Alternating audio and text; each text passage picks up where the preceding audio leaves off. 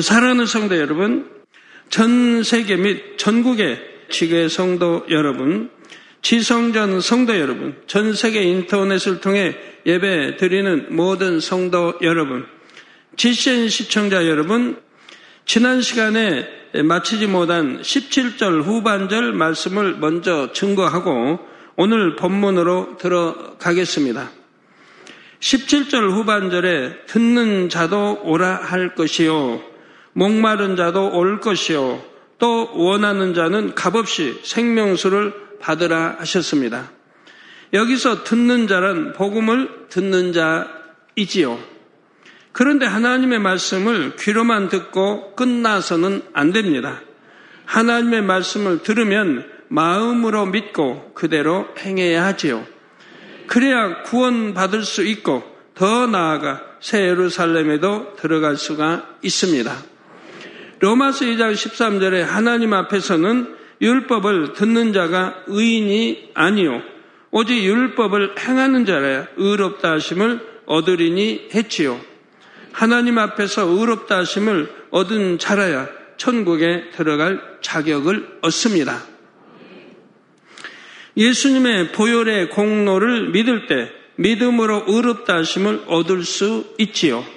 그리고 믿음의 장성한 분량에 이른 사람, 곧 참으로 의롭고 거룩하게 변화된 사람이라야 새 예루살렘까지 들어갈 수 있는 것입니다. 다음으로 목마른 자는 의에 대해 진리에 대해 줄이고 목마른 사람입니다. 요한 사장에 나오는 사마리아 여인은 남편이 다섯이나 있었지만 지금 함께 사는 사람도 남편이 아니라 했지요. 그렇게 남편이 많이 바뀌었다면 이 여인의 인생이 얼마나 힘들었겠습니까? 고달프고 힘든 삶을 인내하며 어찌하든 만족을 찾아보려 했지만 지금 있는 남편도 여인에게 참 남편은 아니라 했지요. 진정으로 충만함과 기쁨을 줄 사람을 이 땅에서는 찾을 수가 없었다는 말입니다. 얼마나 공고했겠으며 얼마나 갈급했겠는지요. 날마다 우물가에 나와 물을 길어도 다음 날이면 또다시 나와야 하는 것처럼 끊임없이 줄이고 목마른 것입니다. 이 사마리아 여인처럼 사람들은 스스로 해결할 수 없는 갈급함을 채우고자 육적인 것을 취하고 또 취해봅니다. 그러나 육을 아무리 취해도 그 마음에 진정한 해갈은 되지를 않습니다. 오히려 짠 바닷물을 마시는 것처럼 육을 취할수록 갈급함은 더해가지요. 이럴 때는 육을 취하는 것이 아니라 영적인 생수를 찾아야 합니다. 곧 하나님의 말씀만이 생명수이고 줄이고 목마른 자를 만족시킬 수가 있지요. 요한복음 4장 14절에 내가 주는 물을 먹는 자는 영원히 목마르지 아니하리니 나의 주는 물은 그 속에서 영생하도록 솟아나는 샘물이 되리라 하셨습니다. 이 자리에 계신 여러분은 이런 진리를 체험한 분들입니다.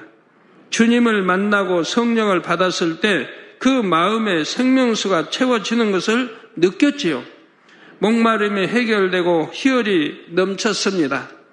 이렇게 거듭나는 기쁨을 맛본 사람들은 이제 변화된 삶을 삽니다. 하나님의 말씀을 듣고 열심히 행해 나가지요. 그 갈급함을 채워주시는 하나님의 말씀이 너무 좋아서 부지런히 배우고 변화되어 갑니다. 이렇게 변화된 삶을 사는 사람들은 날마다 성령의 충만함 속에 영원히 솟아나는 생수를 공급받게 되지요. 사랑하는 성도 여러분, 이처럼 영생을 사모하며 의에 갈급한 사람은 누구라도 값없이 생명수를 받을 수가 있습니다. 로마서 3장 23절 24절에 모든 사람이 죄를 범하였음에 하나님의 영광에 이르지 못하더니 즉 죄를 범하였기 때문에 하나님의 영광에 이르지 못한다.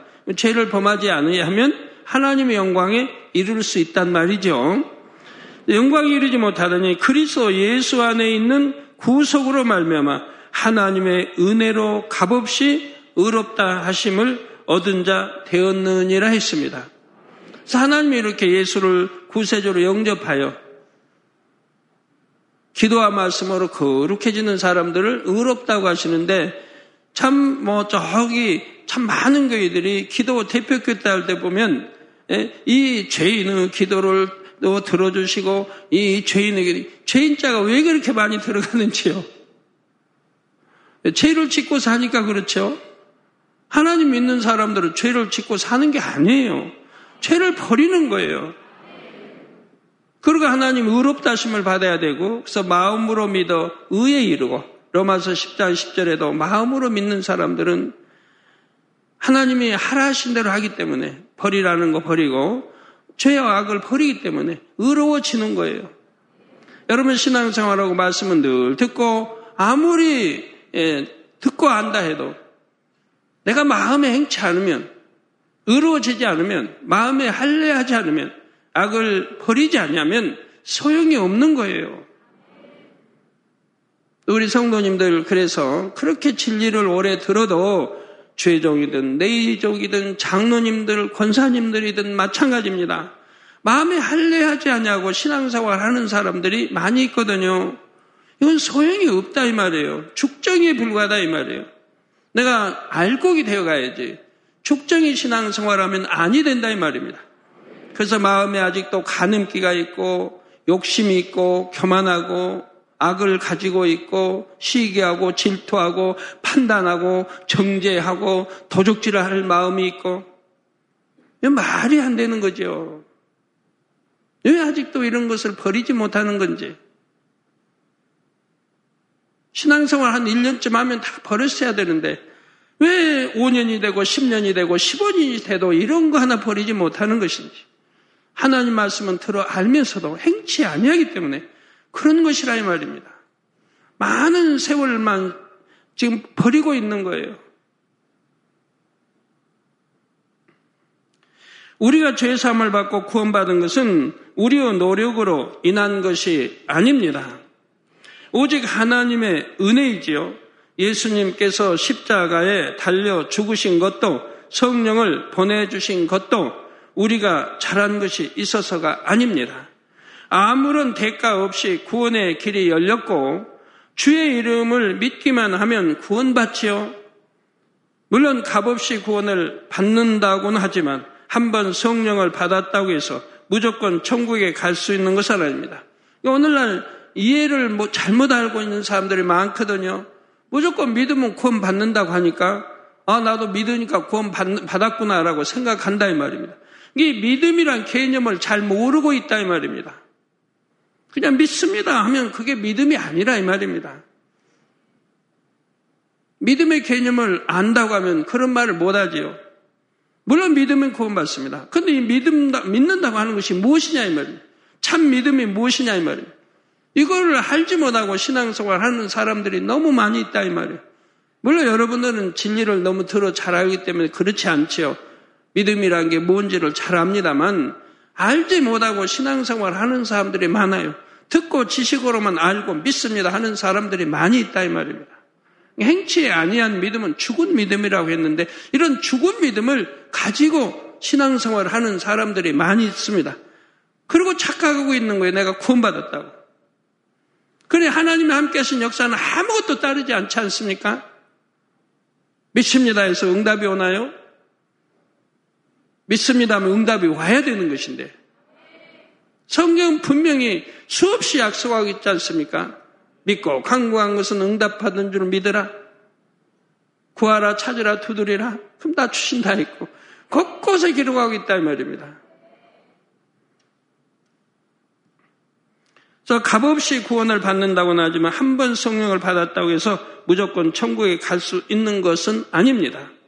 갓난 아기가 세상에 태어났는데 젖도 먹지 않고 자라지도 않는다면 오래 살지 못할 것입니다. 결국 죽겠지요. 마찬가지로 생명수를 마신 사람이라 해도 더 이상 생명수를 마시지 않고 영적인 변화가 없는 사람은 반드시 구원받으리라는 보장이 없습니다. 정말로 예수님께서 내 죄로 인해 고난당하셨고 내가 거룩하신 하나님의 자녀라고 정말 믿는다면 이제는 죄를 버려야 지요. 하나님의 자녀답게 거룩하신 하나님의 형상을 되찾아야 합니다. 그러지 않고 여전히 세상을 사랑하며 죄 가운데 살면 한번 성령을 받았다 해도 성령이 소멸될 수가 있습니다. 그러면 하늘나라 생명책에서도 이름이 지워지지요. 진정으로 하나님 은혜를 깨닫는 사람은 그 마음에 희열이 넘치고 감사가 가득함으로 부지런히 죄를 벗어 버립니다. 하나님의 나라를 위해 열심히 충성 봉사하고 전도하고 신방합니다. 마음 다해 예물도 드립니다. 그러나 하나님께 무엇을 드린다 해도 그것으로 구원의 값을 지불할 수는 없지요. 혹시 구원에 대해 어떤 값을 지불할 수 있다 해도 그 값은 어느 정도라고 정할 수가 없습니다. 죽기까지 충성하고 세상 모든 보화를 드렸다 해도 구원의 값을 치렀다고는 할 수가 없지요. 창조주 하나님의 귀한 독생자가 그 처참한 형벌과 사망을 당해 주셨는데 과연 무엇으로 그 값을 치를 수가 있겠습니까? 또한 말할 수 없는 행복으로 가득 찬 천국을 주셨습니다. 도저히 갚을 길이 없는 은혜이지요. 그 은혜를 중심에서 깨닫는 사람이라면 모든 삶을 주님께 드리는 것이 마땅합니다. 이렇게 우리가 주님께 드릴 때 주님께서도 그냥 받고만 있지는 않으십니다. 우리가 무엇이건 감사와 사랑의 향으로 드릴 때는 하나님께서 기뻐 받으시고 우리가 드리는 것보다 더 큰 축복으로 돌려주시지요. 성결의 능력을 더하시고 영원히 잘되게 하십니다. 심은 대로 30배, 60배, 100배로 갚아주시고 믿고 구하는 대로 마음의 소원에 응답해 주십니다. 사랑하는 성도 여러분, 요한일서 4장 10절에 사랑은 여기 있으니 우리가 하나님을 사랑한 것이 아니요. 오직 하나님이 우리를 사랑하사 우리 죄를 위하여 화목제로 그 아들을 보내셨음이니라 했습니다. 즉 하나님이 우리를 사랑하신다고 하는 증표가 뭡니까? 독생자 아들을, 독생자 아들, 우리를 사랑하시기 때문에 우리 죄를 위해서 독생자 아들을 보내 화목제물을 삼아 주셨다 이 말입니다. 우리와 하나님과의 막힌 이 죄담을 헐어 주시기 위해서 화목제물로 드려 주셨다 이 말입니다. 십자가의 처형을 말합니다. 이런 사랑을 받은 하나님의 자녀로서 우리가 반드시 해야 할 가장 중요한 일은 거룩함을 이루어 죄와 상관없는 삶을 사는 것입니다. 하나님의 자녀라면서 죄를 많이 버렸다고 해서 내가 이렇게 잘했다고 자랑할 일도 아니고 당연히 할 일을 한 것일 뿐이지요. 죄를 버리기는 하는데 그 속도가 더디고 억지로 힘들게 싸워 버린다면 이것도 민망한 일이지요. 어, 저는 하나님을 만나기 전에는 인생의 밑바닥 가장 깊은 절망 속에서 하나님의 은혜로 건짐을 받았습니다. 그 후로 그 은혜가 참으로 감사하고 행복해서 죄를 버린다는 것이 전혀 힘들지 않았습니다. 주님의 은혜를 조금이라도 갚을 수 있다면 하나님을 기쁘시게 할 수 있다면 목숨이라도 기꺼이 드릴 수 있는 마음인데 더러운 죄를 버리는 것이 무엇이 어렵습니까? 더럽다 하시는데. 더구나 그 죄 때문에 질병과 재앙과 온갖 시험 환란을 겪는 것인데 당장이라도 벗어 버려야지요. 중심으로 아버지 하나님을 사랑하며 그 은혜를 깨달을 수 있는 여러분이 되시기를 바랍니다. 이어지는 본문 18절에서 19절에 내가 이 책의 예언의 말씀을 듣는 각인에게 증거하노니 만일 누구든지 이것들 외에 더하면 하나님이 이 책에 기록된 재앙들을 그에게 더하실 터예요. 만일 누구든지 이 책의 예언의 말씀에서 제하여 버리면 하나님이 이 책에 기록된 생명나무와 및 거룩한 성에 참여함을 제하여 버리시리라 했습니다. 근데 이렇게 이 성, 말씀에 있는 것을 참 제하여 버린 사람들이 많이 있지 않습니까? 부리짖어 기도하라면은 성경은 구약 신약 수없이 부리짖어 기도하라 했는데 부리짖어 꼭 기도해야 되느냐? 잠잠히 기도해야지. 초신자나 부리짖어 기도하지. 초신자가 아닌 사람 묵상으로 기도해도 하나님이 뭐 귀가 뭐못 뭐 들으시냐 이런 식으로 말한다 이말. 하나님이 부르짖어 기도하라면 부르짖어 기도하면 될 터인데 또 방언을 한다고 잘못됐다.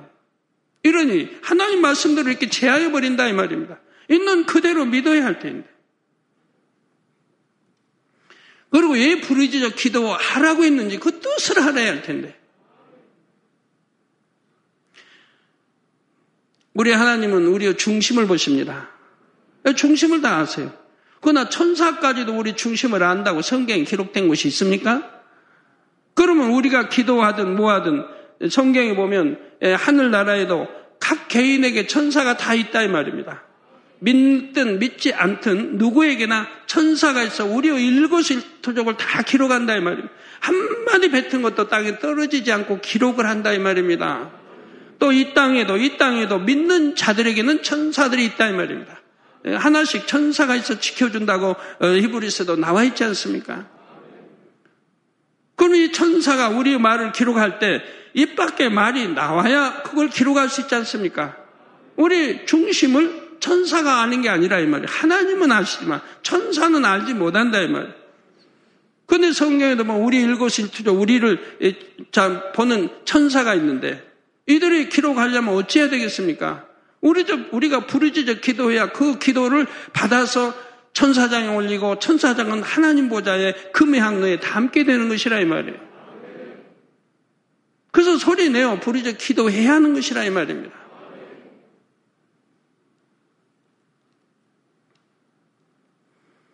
우리 주님도 부르짖어 기도하는 장면이 여러 군데 나오지 않습니까? 운명하실 때도 예, 아버지여 부르짖어 내 영혼을 받으옵소서. 나서로가 죽어 장사된 지 나흘이 되어 썩은 냄새가 납니다. 입에 죽어서 썩은 냄새가 나요. 알아들을 수 있습니까? 그런데도 우리 주님은 나사로야 나오느라고 큰 소리로 기도하신 것을 볼 수 있지 않습니까? 큰 소리로. 왜 그럴까요? 다 그렇게 이유가 있는 것이라 이 말이에요. 서대반 집사도 돌에 맞아 죽어가면서 주여 다 이 영혼을 받으시라고 하잖아요. 그 저들을 용서해 주시라고 부르지 큰 소리로 기도하잖아요. 어디나 선지자들이나 제자나 사도 바울이나 부르짖어 기도하는 장면이 나오고 우리 주님도 겟세만의 동산에서 땀방울이 핏방울이 되도록 힘쓰고 애써 기도하시는 장면이 나오지 않습니까? 이렇게 성경에 있는 것을 채버린다 이 말입니다.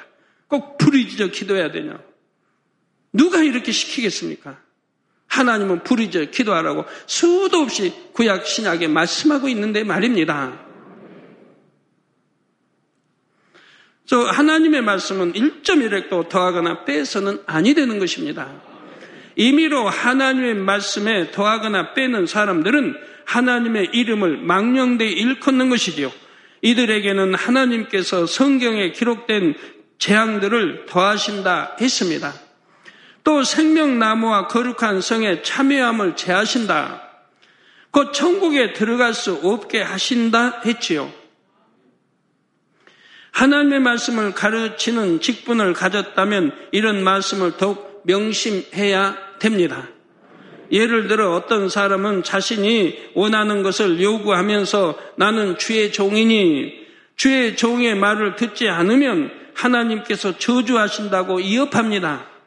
양떼가 두려워 떨게 만드는 것입니다.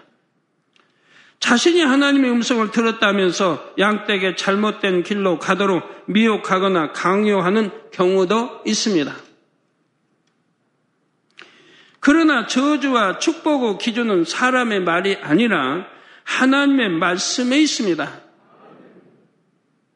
죄종에게 저주권과 축복권이 따르는 것도 온전히 하나님의 말씀대로 살고 말씀대로 가르치는 죄 종에게 해당되는 일이죠.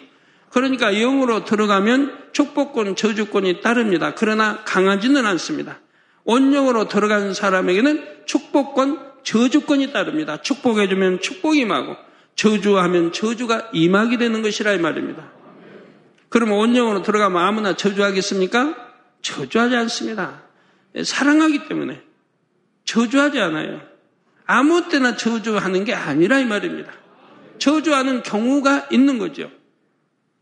성령 해방하거나 커여가거나 못어가거나 성령을 뭐 돈으로 살려고 한다든가 하나님의 권능을 돈으로 산다든가 판다든가 저주할 수밖에 없는 저주 받을 수밖에 없는 그런 인생들 있다 이 말입니다. 그래서 이렇게 영으로 들어가면 그래도 축복권, 저주권이 주어지는데 온 영으로 들어가면 예, 바로 크게 축복권, 저주권이 임하는 것이죠. 그러나 육의 신앙, 아직 영으로 들어가지 않은 육의 사람들은 어느 누구든 축복권, 저주권이 주어지는 게 아니라 이 말입니다. 하나님이 아무에게나 육의 사람에게 축복권, 저주권 주어진다면 영계가 얼마나 혼란해지겠고 하나님 나라가 얼마나 혼란에 빠지겠습니까? 너나 나나 없이 축복한다, 저주한다 할 텐데요. 결국 성경에 기록된 하나님의 말씀에 순종하면 복이요. 하나님의 말씀에 거역하고 하나님을 대적하면 재앙이 임하는 것입니다. 사실은 이때도 하나님께서 그를 미워하여 저주하시는 것이 아닙니다. 사람에게 재앙을 가져다 주는 것은 원수막이 사단입니다. 성도들이 진리 가운데 빛 가운데 거하면 사단이 송사하지 못하게 하나님께서 지켜 주시지요. 하나님께 지킴받지 못하는 것은 자기 스스로 어둠 가운데 거하기 때문입니다. 여러분 지킴받지 못한 사람. 허다문에 가다가 내가 실수로 넘어져서 어디를 다쳤다 해도 반드시 회개할 걸 찾아봐야 돼요. 내가 지킴받지 못했다는 거. 내 실수로 넘어졌지만 아버지 하나님은 우리를 지켜주신다 이 말입니다. 즉 천사를 보는 지키도록 했다 이 말입니다. 그러나 내가 지킴받지 못했다는 것은 무언가 하나님과 담이 있었기 때문에 지킴을 받지 못한다고 하는 것을 여러분들이 아시고 여러분을 살펴보시면 문제, 문제들을 찾을 수가 있는 것이라 이 말. 틀림없이 문제가 있는 것이니까요. 그래서 어둠 가운데 거하기 때문인 것이라 이 말입니다. 하나님의 말씀을 빼는 것도 하나님 앞에 합당하지 않습니다. 어떤 사람들은 하나님의 말씀 중에서 자기 생각에 맞지 않는 부분은 빼거나 희석시켜서 가르치지요. 그 중에서도 가장 문제가 되는 것은 성결에 대한 부분입니다. 구원받은 하나님의 자녀들은 반드시 해야 할 일이 있습니다. 곧 죄와 악을 벗어버리고 하나님의 형상대로 거룩하게 변화되는 것이지요. 그렇지 않으면 하나님과 상관이 없습니다. 거룩하라, 성결하라, 죄를 버리라, 육체의 일을 행하면 천국에 들어갈 수 없다. 행함이 없는 믿음은 죽은 믿음이다. 이런 말씀들이 성경에 수없이 기록되어 있습니다. 그런데 얼마나 많은 사람들이 이런 말씀은 빼버리고 주님을 믿기만 하면 구원 받는다고 가르칩니까? 생명책에서 그 이름을 흐린다는 말씀도 있는데 이런 말씀도 싹 빼버립니다. 성령을 소멸치 말라고 말씀도 있는데 성령을 한 번 받으면 큰 구원 받는 것처럼 말합니다. 소멸될 수도 있는 것인데 생명책의 이름이 기록되었어도 내 마음에 할례하지 않으면 옷을 빨지 않으면 즉 내 마음에 할례하지 않으면 악을 버리지 않으면 생명책에서 이름을 흐려버린다 지워버린다고 말씀도 있는데 그런 걸 다 빼버린다 이 말입니다.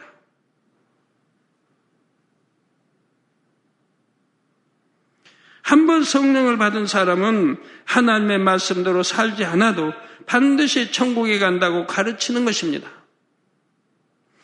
그 밖에도 방언이나 각종 은사를 금하며 부르짖어 기도하는 것을 잘못이라 가르치는 사람도 있습니다.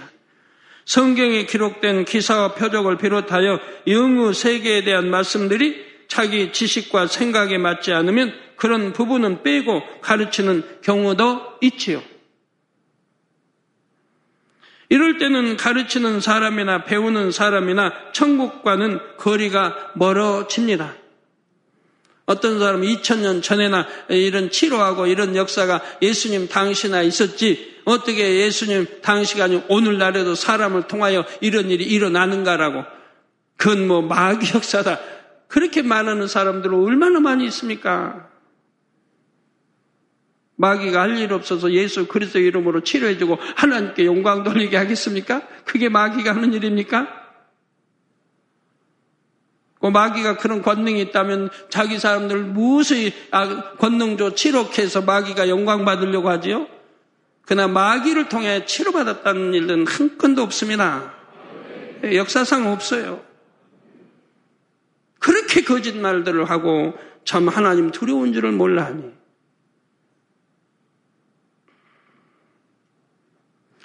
소경이 소경을 인도하는 것처럼 위태로운 상황에 처하는 것입니다. 하나님의 말씀은 곧 하나님의 마음이요. 하나님 자체이십니다. 그러므로 하나님을 경외하는 사람은 결코 말씀을 더하거나 빼지를 않습니다. 더구나 성경 말씀은 영원한 생명을 결정하는 말씀입니다. 그 말씀대로 행하는가 행하지 않는가에 따라 천국과 지옥이 나누어지는 심판의 말씀이지요. 그러니 결코 사람의 생각 속에 더하거나 빼는 일이 있어서는 안 되는 것입니다. 마태복음 18자 6절에 보면 누구든지 나를 믿는 이 소자 중 하나를 실족게 하면 차라리 연자 맷돌을 그 목에 달리우고 깊은 바다에 빠뜨리우는 것이 나으니라 하신 예수님의 말씀이 나옵니다. 이런 말씀을 마음에 깊이 양식 삼는다고 하면 결코 소자 중 하나라도 실족시키는 일이 없을 것입니다. 두려워서도요. 물에 빠져 죽으면 육의 생명을 잃지만 영혼이 실족할 때는 영의 생명을 잃게 됩니다. 그러니 하나님의 말씀을 전할 때는 삼가 근신하고 주의해야 하지요. 본문 20절에 이것들을 증거하신 이가 가라사대 내가 진실로 속히 오리라 하시거늘. 이것들을 증거하시니가 가라사대 내가 진실로 속히 오리라 하시거늘. 아멘. 주 예수여 오시옵소서 했습니다. 아멘. 주 예수여 오시옵소서. 요한계시록을 마무리 짓는 22장 안에서 주님께서는 세 차례나 속히 오리라는 말씀을 반복하십니다. 계시록 22장 7절에 보라 내가 속히 오리니 이 책의 예언의 말씀을 지키는 자가 복이 있으리라 하셨고 저희 말씀대로 사는 자가 복이 있다 하고 말씀하지요. 계시록 22장 12절에도 보라 내가 속히 오리니 내가 줄 상이 내게 있어 각 사람에게 그의 일한 대로 갚아 주리라고 말씀하십니다. 내가 속히 오리니 이제 모든 말씀을 마치는 시점에서 주님께서는 다시 한번 내가 진실로 속히 오리라 하십니다. 이처럼 거듭거듭 경계하시는 주님의 마음을 여러분이 깊이 깨달을 수 있기를 바랍니다. 주님이 언제 오실지 그 날과 시를 아는 사람은 없습니다. 그러나 성경에 기록된 마지막 때의 징조에 비춰보면 얼마나 끝이 가까운지 알 수가 있죠. 더구나 사도 요한이 이 말씀을 기록한 2000여 년 전보다 지금은 끝날에 더 가까이 이르렀습니다. 아주 맨 끝에 끝에 살고 있다 이 말입니다. 설령 그때가 넉넉히 남아있다 할지라도 각자의 마지막 날이 언제 이룰지는 아무도 알 수가 없지요. 언제 이룰지.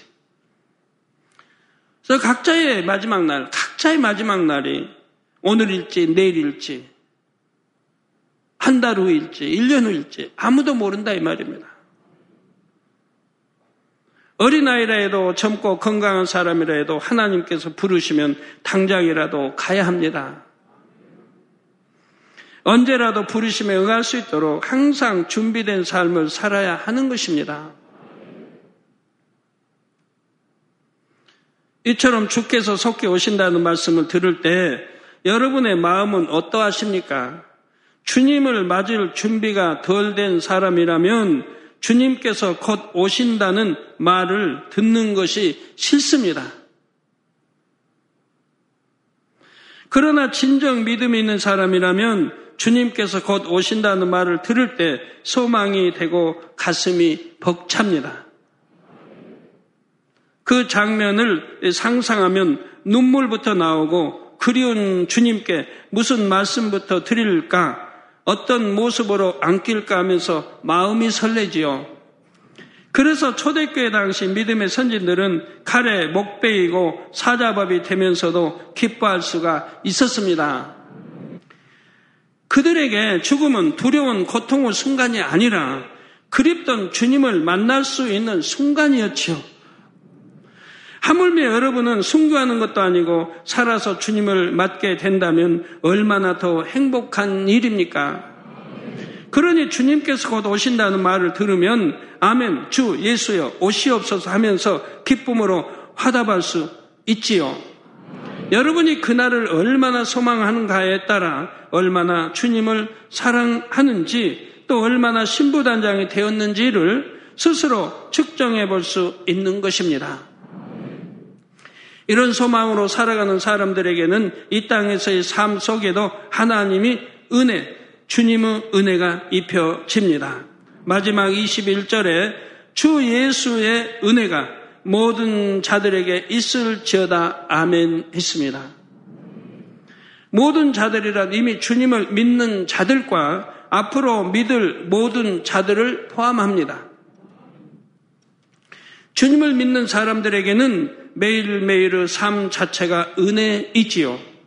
십자가에서 우리를 대속하셨고 보혜사 성령을 보내 날마다 인도받게 하십니다. 진리 안에서 사는 사람들에게는 이른 비와 늦은 비를 주심같이 구하는 것마다 응답하시고 필요한 것을 채워 주시지요. 성령의 불담으로 주님의 불꽃 같은 눈동자로 지키시며 범사에 형통하게 인도하십니다. 그리고 모든 역사가 끝나면 그립던 주님의 품에 안기고 천국에 말할 수 없는 영광을 누리게 됩니다. 모든 것이 주님의 은혜요, 값없이 주신 아버지 하나님의 은혜입니다. 그러나 여러분이 기억할 것은 이 은혜를 모든 사람에게 주셨을지라도 각자가 어떻게 받느냐에 따라 은혜의 결과가 달라진다는 사실입니다. 어떤 사람은 입으로는 이것도 감사하고 저것도 감사하고 모든 것이 주님의 은혜라고 고백합니다. 그러나 말로는 은혜와 감사가 풍성한데 정작 그 마음은 변화가 더디기도 하지요. 감사할 줄도 모르고 은혜도 모르는 사람보다는 낫지만 정말로 그 은혜에 감사한다면 그 은혜를 통해 변화되는 것이 더욱 중요합니다. 말로만이 아니라 열매를 내어야 하는 것입니다. 말씀을 듣다가 깊은 진리를 깨우쳤다 하거나 나의 근본의 문제는 바로 이것이었구나 하고 기뻐하는 사람도 있습니다. 아버지 하나님의 사랑을 깨달을 때는 내가 이러한 사랑을 받았으니 내 생명 다해 은혜를 갚겠습니다 하고 눈물로 고백하는 사람도 있습니다. 이제 길이 보입니다. 속히 영으로 들어갈 수 있을 것 같습니다. 이렇게 고백하기도 합니다. 그러나 세월이 지나면서 지켜보면 그 뜨거웠던 마음이 식어 있기도 하고 무덤덤해져서 은혜를 잘 받지 못하기도 하지요. 이처럼 은혜를 받고 쏟아버리기를 반복해서는 안 됩니다. 낭떠러지게 매달린 사람이 밧줄을 필사적으로 잡는 것처럼 그 은혜를 꼭 붙잡아야 합니다. 놓치지 않으려고 애를 써야 한다 이 말입니다. 밧줄을 놓치면 낭떠에 떨어져서 즉사할 수도 있고 죽, 게 되는데 그러면 그 밧줄을 놓치지 않으려고 끝까지 붙들고 있지 않겠습니까? 우리도 은혜를 잃지 않으려고 이렇게 매달려야 한다 이 말입니다. 그런데 은혜 잃어버린 일을 얼마나 쉽게 하고 있습니까? 중심의 세계에서 영적인 예배를 내어야지요. 여러분이 결단하고 마음을 지키고자 하면 반드시 하나님께서 능력을 주십니다. 베풀어 주신 모든 은혜에 감사하며 하나님을 기쁘시게 드리고자 하는 마음으로 힘을 다해 성결을 이루시기를 바랍니다. 그리고 하나님의 나라에 충성하며 더 많은 열매를 내시기를 부탁드립니다. 그럴 때 아버지께서 성결의 능력뿐 아니라 실한 열매를 맺을 능력도 더하시고 은혜 위에 은혜를 더해 주시는 것입니다. 결론을 말씀드립니다. 사랑하는 성도 여러분. 이제 요한 계시록 강의를 마무리합니다. 마지막 때의 비밀한 말씀을 풀어주시고 말씀을 통해 믿음과 소망을 주신 하나님께 모든 감사와 영광을 돌립니다. 아버지 감사합니다.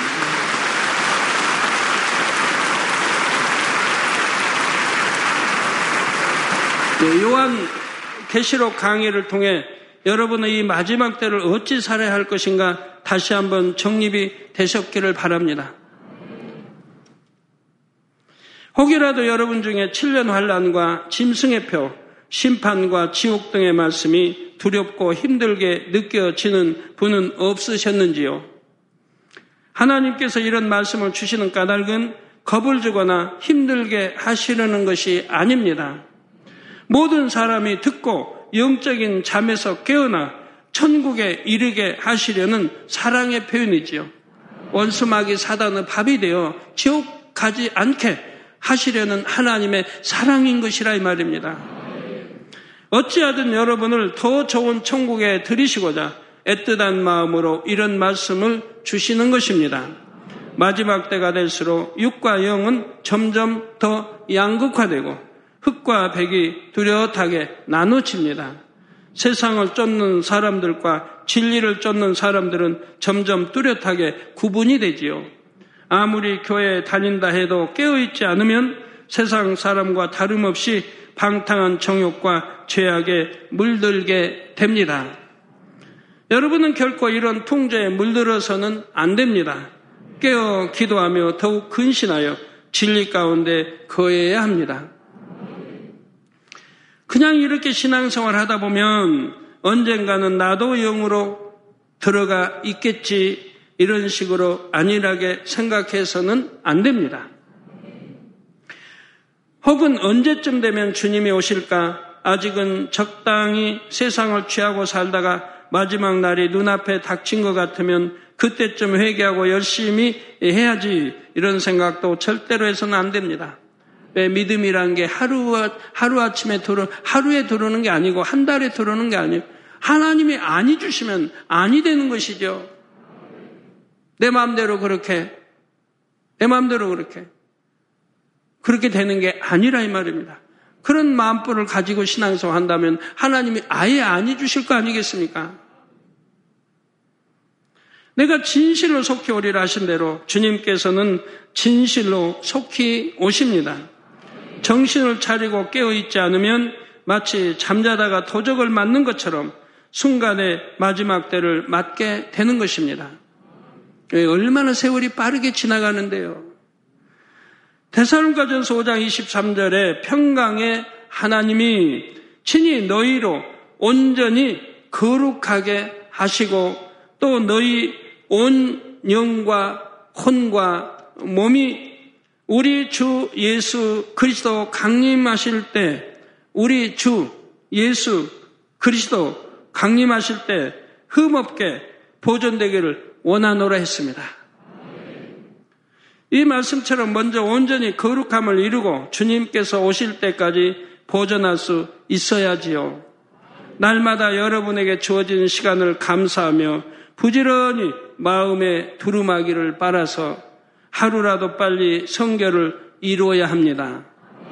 그리고 주님을 다시 만날 때까지 성결의 능력과 권능으로 멋지게 하나님의 나라를 이루어 나가야지요. 마지막 때 하나님의 섭리를 이루어 드리는 주역들이 되어야 하는 것입니다. 전국과 전 세계의 모든 만민의 성도님들과 이 시간 말씀을 들으시는 모든 분들이 이와 같은 영적 장소들이 다 되시기를 부탁드립니다. 그래서 마지막 순간에는 모두가 문들을 통해 거룩하신 하나님의 보좌 가까이 이룰 수 있는 여러분이 다 되시기를 신랑 되신 주 예수 그리스도의 이름으로 축원합니다. 할렐루야 전능하신 사랑의 아버지 하나님 이 시간 기도 받는 모든 성도님들 위해 안수하여 주옵소서. GCN 방송과 인터넷과 화상을 통해 기도받는 지 교회와 지 성전 그리고 전 세계 하나님의 자녀들 위에도 시공간을 초월하여 역사하여 주시기를 원합니다. 믿어지는 믿음을 주시고 부정적인 생각과 의심의 세력을 물리쳐 주옵시며 모든 시험 환란도 물리쳐 주옵소서. 머리부터 발끝까지 오장, 육부, 뼈, 마디마디, 온몸의 신경, 조직, 세포 등 아픈 곳마다 성령의 불로 태우시고 근본의 빛으로 역사하여 주옵소서.